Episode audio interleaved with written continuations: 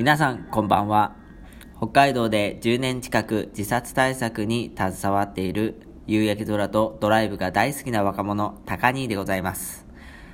今回も自殺対策講座よろしくお願いいたします。と言いつつ今回は、えー、雑談枠でございます。えー、皆さんは日々の出来事自分が感じたこと考えたことなど日記として書いていますか？僕は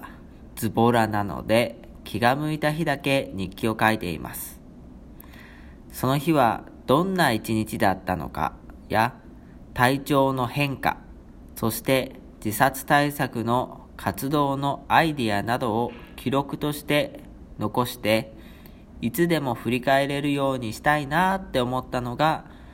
えー、僕が日記を書き始めた動機です。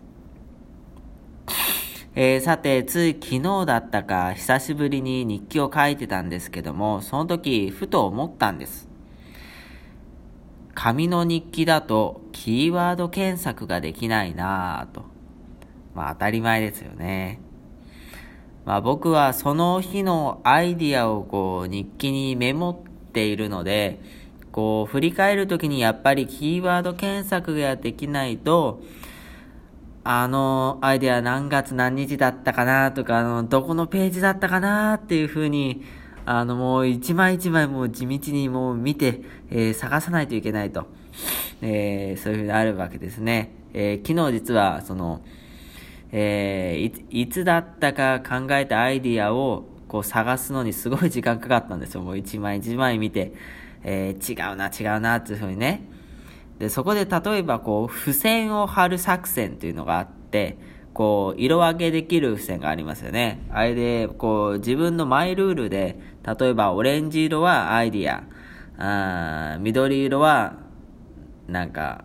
何かっていう風にね、こう、するっていう作戦もありますけども、こう、こう、いつでもこう、付箋を持っているとは限らないんですよ。で、自分の部屋で、まあ、大抵日記を書くんですけど、その、付箋がどっか行っちゃうっていうことはよくあることで、その、日記を書いてる、その座ってるところの手が届く範囲に付箋がないと、あの、もうめんどくさくなっちゃうんですよ。だからちょっと付箋作戦は微妙なんですね。えー、これはちょっとめっちゃ性格が反映されますね。かといってデジタルで日記を書くっていうのと、こう紙で書くっていうのとではやっぱりこう書く時の、なんというかこの脳の回転といいますか、なんか思考といいますか、なんか全然異なっちゃうんですよ。こうデジタル化するっていう作戦はあ取りません。えー、実は前、あの iPad を買った時に、あの iPad のアプリで日記、あの、日記帳っていうのがあって、それ、あの、有料で買ってね、